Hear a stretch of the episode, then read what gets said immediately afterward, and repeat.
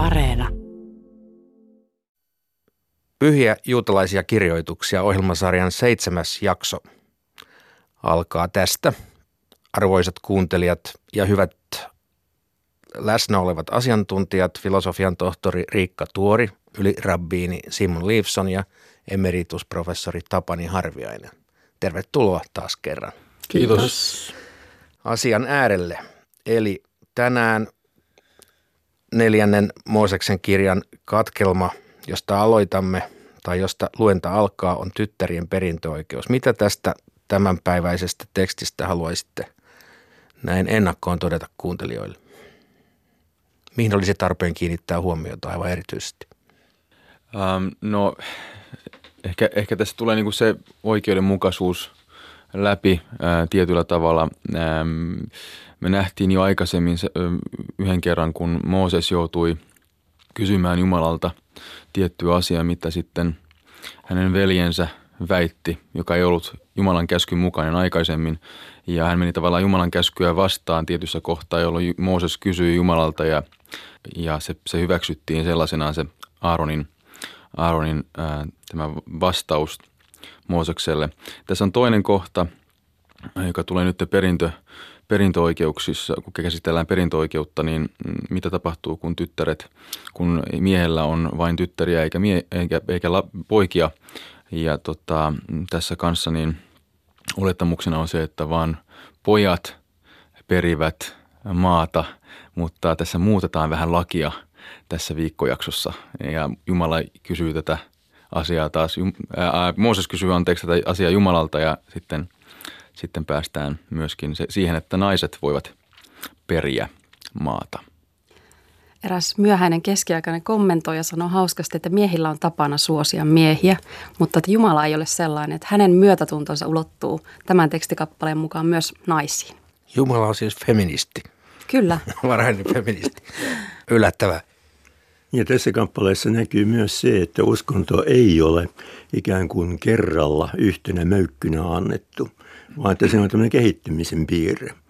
Siis täydennetään asioita, joita ei ole aikaisemmin mainittu.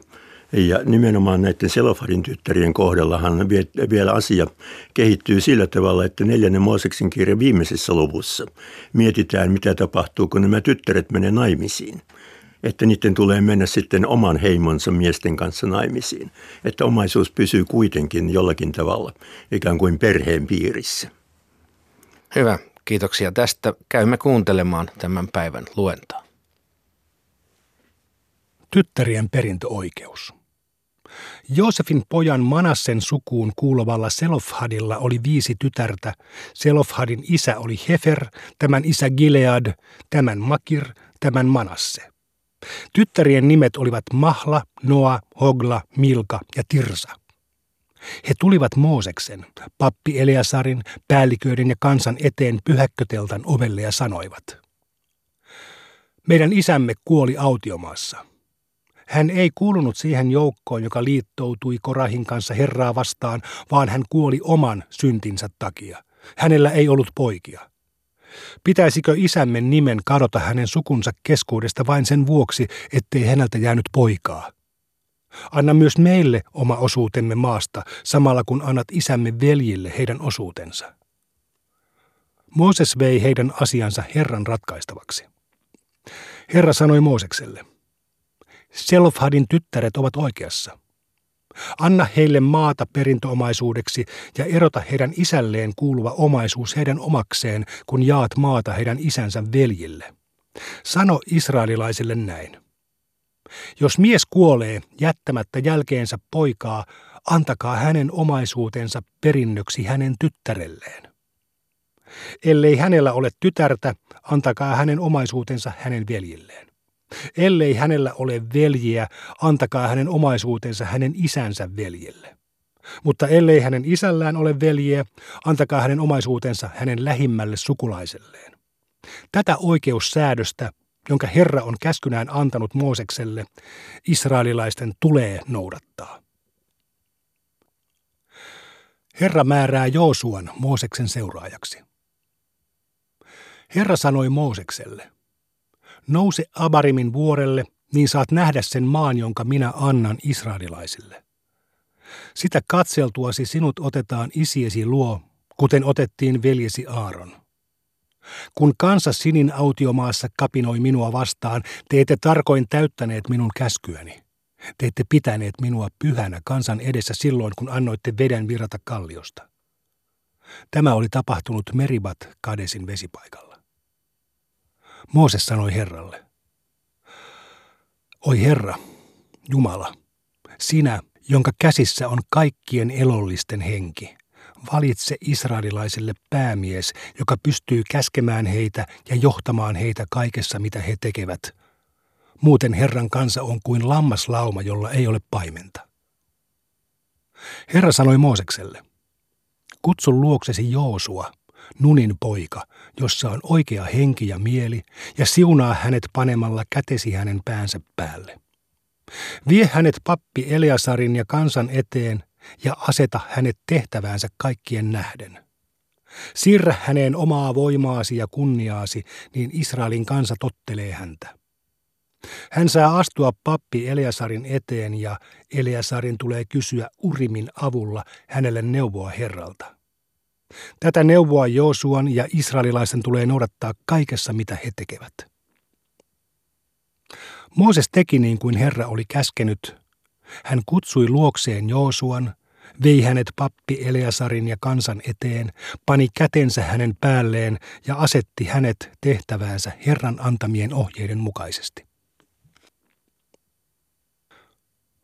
Päivittäiset uhrit ja juhlauhrit – Herra sanoi Moosekselle, anna israelilaisille tämä käsky.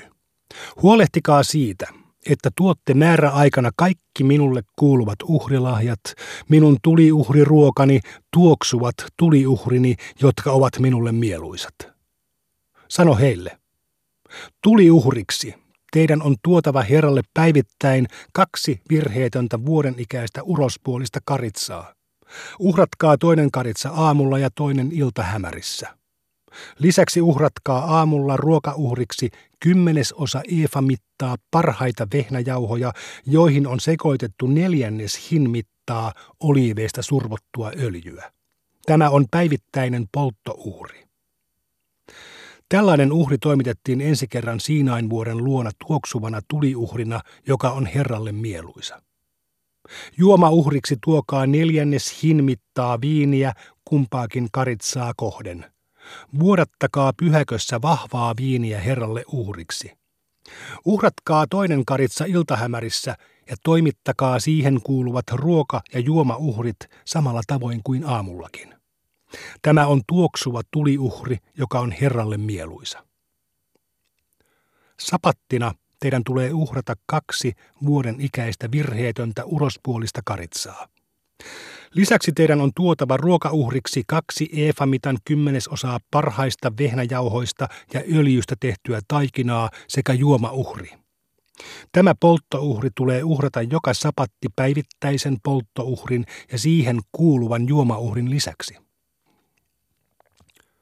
Jokaisen kuukauden ensimmäisenä päivänä Teidän on tuotava Herralle polttouhriksi kaksi nuorta sonnia, yksi pässi ja seitsemän karitsaa, joiden on oltava vuoden ikäisiä.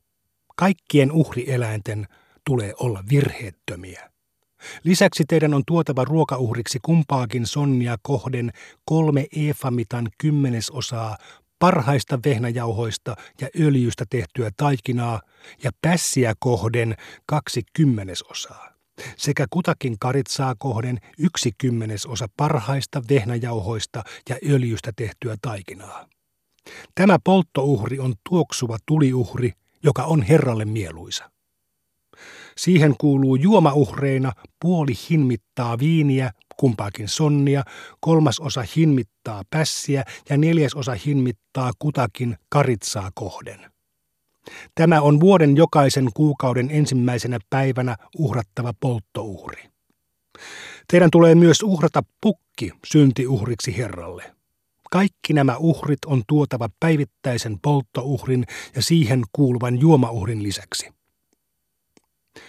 Ensimmäisen kuun 14. päivänä vietetään pääsiäistä Herran kunniaksi ja saman kuun 15. on juhlapäivä. Seitsemän päivän ajan teidän tulee syödä happamatonta leipää. Tämän juhlan ensimmäisenä päivänä on pidettävä pyhä juhlakokous. Sinä päivänä ette saa tehdä mitään työtä. Tuokaa tuli uhriksi, Herralle uhrattavaksi polttouhriksi, kaksi nuorta sonnia, yksi pässi ja seitsemän karitsaa, joiden on oltava vuoden ikäisiä. Pitäkää huoli siitä, että kaikki uhrieläimet ovat virheettömiä. Niiden mukana annettavaksi ruokauhriksi tuokaa parhaista vehnäjauhoista ja öljystä tehtyä taikinaa kolme eeffamitan kymmenesosaa kumpaakin sonnia kohden, kaksi kymmenesosaa pässiä kohden ja yksi kymmenesosa kutakin karitsaa kohden. Syntienne sovittamiseksi uhratkaa pukki. Nämä kaikki teidän tulee uhrata päivittäisen aamupolttouhrin lisäksi. Samat uhrit teidän on uhrattava juhlan kaikkina seitsemänä päivänä. Ne ovat tuliuhri ruokaa, tuoksuva uhri, joka on Herralle mieluisa. Tuokaa nämä uhrit ja niihin kuuluvat juomauhrit päivittäisen polttouhrin lisäksi. Myös seitsemäntenä päivänä teidän tulee pitää pyhä juhlakokous. Silloinkaan ette saa tehdä mitään työtä. Kun elonleikkuun päivänä Viikkojuhlanne aikaan tuotte Herralle tuoreen ruokauhrin. Pitäkää pyhä juhlakokous, älkääkä sinä päivänä tehkö mitään työtä. Tuokaa kaksi nuorta sonnia, yksi pässi ja seitsemän karitsaa, joiden on oltava vuoden ikäisiä, ja antakaa ne tuoksuvaksi polttouhriksi, joka on Herralle mieluisa. Tuokaa siihen kuuluvana ruokauhrina parhaista vehnäjauhoista ja öljystä tehtyä taikinaa kolme efamitan kymmenesosaa kumpaakin sonnia kohden, kaksi kymmenesosaa pässiä kohden ja yksi kymmenesosa kutakin karitsaa kohden. Syntienne sovittamiseksi uhratkaa pukki.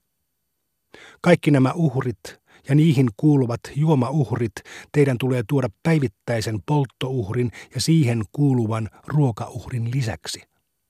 Teidän on pidettävä huoli siitä, että uhrieläimet ovat virheettömiä.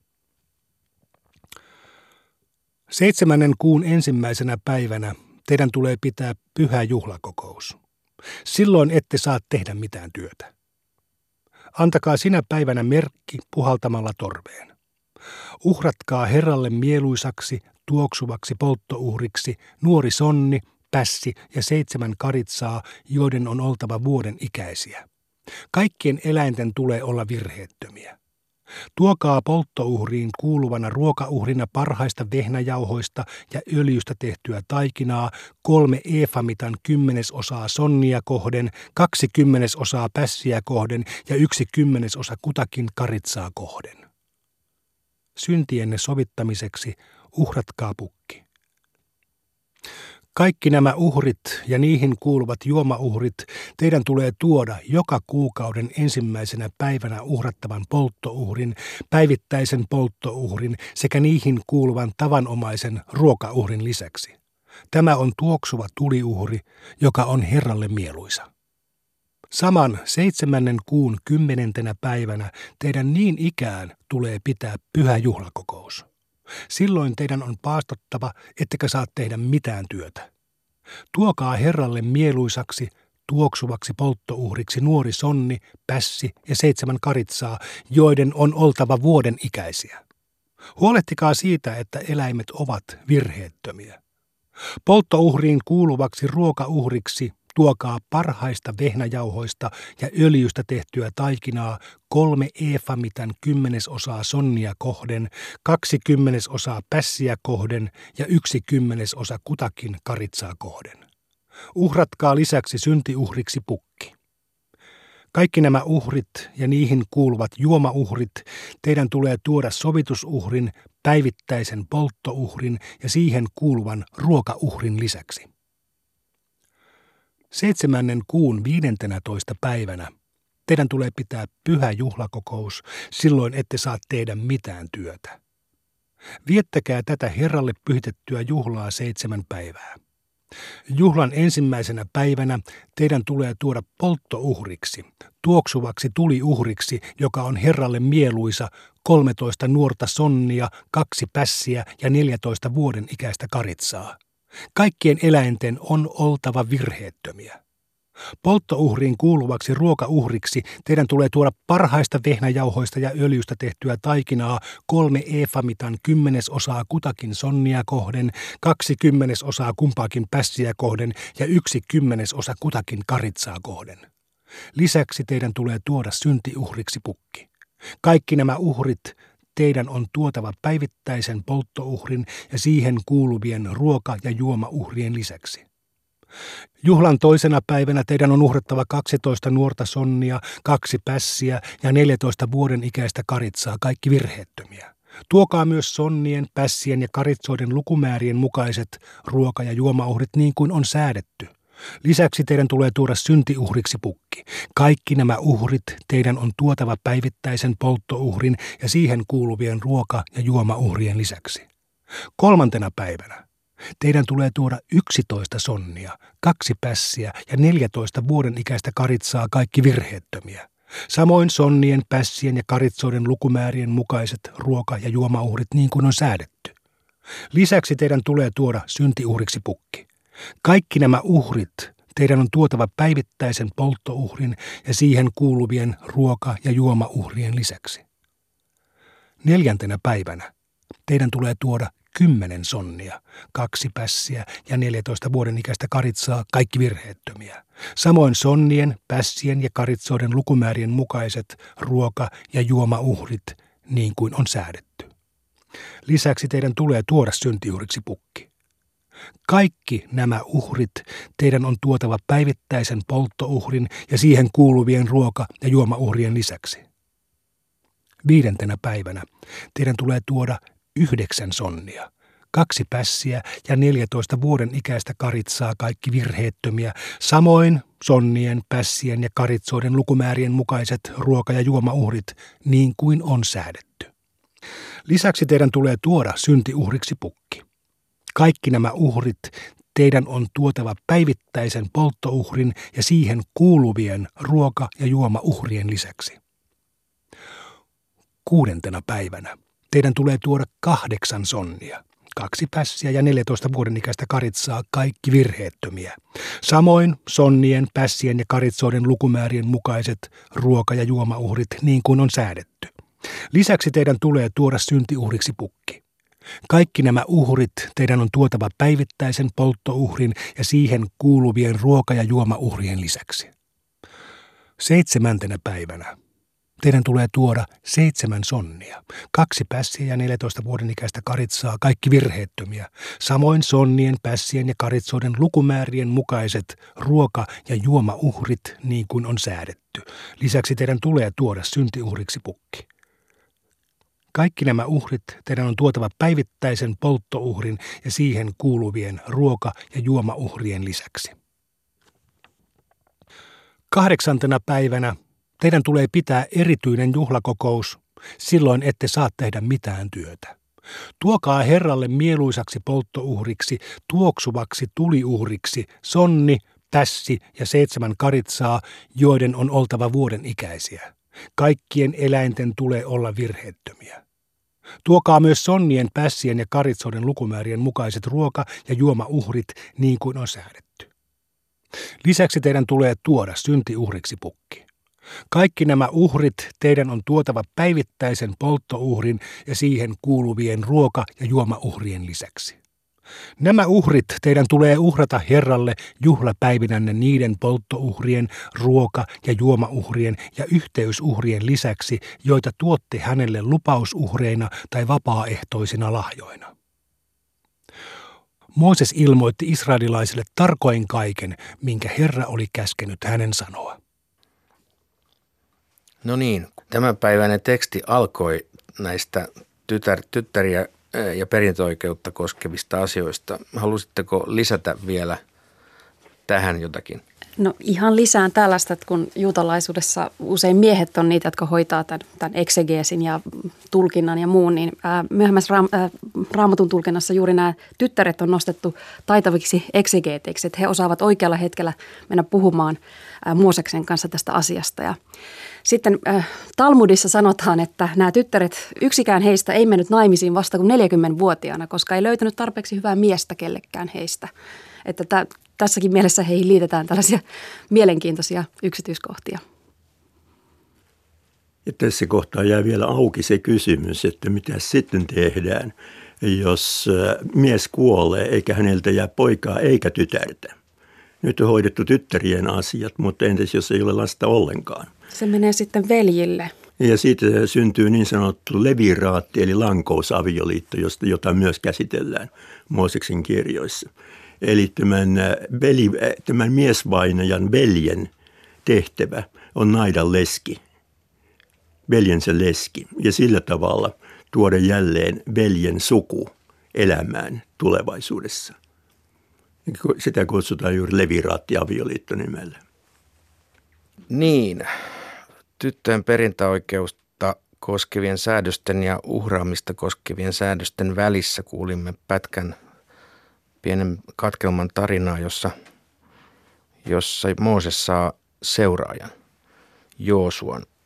Tästä sai hieman sellaisen vaikutelman, että Mooses syrjäytetään.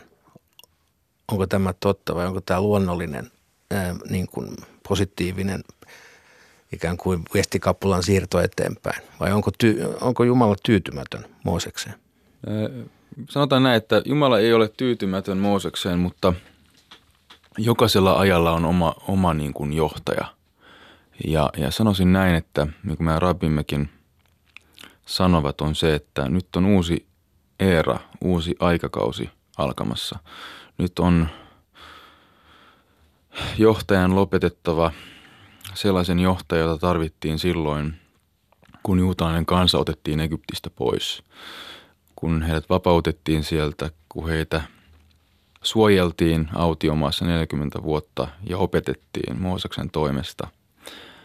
Yksi sukupolvi on nytten itse asiassa menehtynyt jo, koska olemme tässä ihan Israelin maahan tai Kaanaan maan rajalla lähettyvillä – on aika johtajuuden vaihtua erilaiseksi.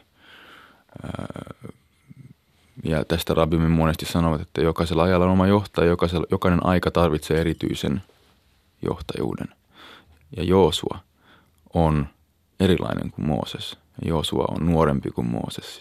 Joosua on, on monella tavalla myöskin Mooseksen Mooseksen jatkajaksi juuri se oikea henkilö, koska hän on nähnyt myöskin tämän Mooseksen johtajuuden ja tuntee sen kansan nyt hyvin, joka on menossa sisälle.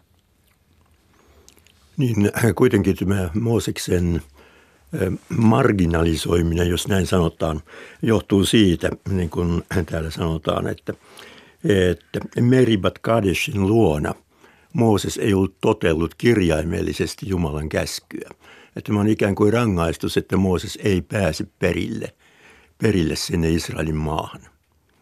Ja mikä se virhe oli, siis mä ei ole luettu täällä sitä neljännen Mooseksen kirjan kohtaa, missä Moosesta käsketään lyömään kalliosta vettä. Ja Mooses tekee sen epäröiden, näin voisi sanoa. Äh, jopa sillä tavalla, äh, että asettaa kyseenalaiseksi ehkä tämän Jumalan käskyn. Ja se on niin kuin syynä, minkä takia Mooses ei pääse perille saakka. Ja tämän takia täytyy asettaa johtaja hänen tilalleen. Aivan. Kyllähän tämä kertoo myös Mooseksen erityislaatuisesta johtajuudesta, että hänellä on juuri kerrottu, että hän tulee kuolemaan, että hän ei tule koskaan pääsemään perille. Niin häntä kiinnostaa vain kansansa kohtalo ja hän lähtee eteenpäin valitsemaan Joosuaa seuraajakseen. Eli kyllähän aika poikkeuksellinen henkilö on. Joo, ja kun juutalaisuudessa on semmoinen ajatus, että edeltävät sukupolvet on aina jollakin tavalla ikään kuin yläpuolella. Ja Mooseshan on tietenkin tämän kaiken, kaiken ikään kuin alkujuuri. Ja Talmudissa sanotaan, että kun Mooseksen kasvot ovat kuin aurinko, niin Joosuan kasvot ovat kuin kuu. Eli tästä jo lähtee tämä, että Mooses on ikään kuin kaikkien yläpuolella. Hyvä. keskustelkaamme sitten seuraavaksi hieman tästä uhraamiskäytännöstä, joka tässä varsin seikkaperäisesti selvitettiin. Ensinnäkin tämä asia, joka on tullut aikaisemmissa keskusteluissamme esiin, että nämä uhraamiseen liittyvät perinteet ja käytännöt pysähtyivät tai lakkaisivat temppelin tuhoutumisen jälkeen. Ja tämän perusteella kuitenkin saa vaikutelman, että tämä on tavottoman iso ö, osa tätä juutalaista teologista käytäntöä.